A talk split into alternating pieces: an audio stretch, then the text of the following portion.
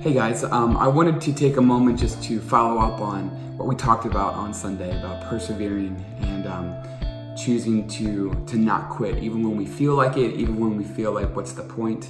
Um, and I think it's it's important for us to remember um, not just that we need to persevere, but also remember why we're persevering.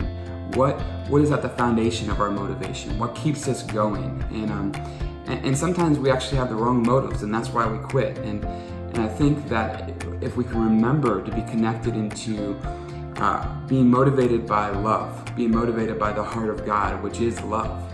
And, um, you know, I was reading 1 Corinthians 13 and 14, and, you know, we know for 1 Corinthians 13 is the love chapter, and it says you can do all these things. You know, you can you can do these incredible things, but but if you're lacking love, then it really means nothing. And and remembering the why of our motivation, the why we persevere, why we keep pushing. And that's because it's it's love in our heart. We we love the people in our lives. We love God and we want to serve him. We we love this world, we love this earth, and we want to see changes happen that are going to help other people. Um, and I like what Paul says here in 1 Corinthians 14 1. He says, Go after a life of love as if your life depended on it, because it does. Give yourself to the gifts God gives you.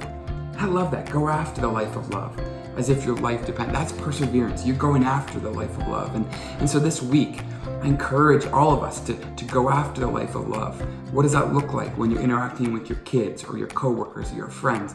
Choosing love is not easy and it's not not um, not the path of least resistance, but I really believe that as we we're motivated by a life of love, as if our life depends on it, as we're being pushed on with that, we're going to be, uh, be able to overcome every obstacle. You know, we're going to see relationships restored. We're going to see um, dreams fulfilled. We're going to see promises um, lived out um, because love is so powerful. So this week, invite Jesus because we can't muster this kind of love. We can't manufacture this love. It really comes from God and living with Him. So invite His love into your life. Invite His love to touch your heart and motivate your behavior and your thoughts. And so what comes out of you is love. So, um, bless you guys. Have a great week. And, and this Sunday, we're kicking off a new series called When You Pray. And we're so excited about delving into the Lord's Prayer and, and figuring out what it really means for our lives. So, we'll see you this Sunday.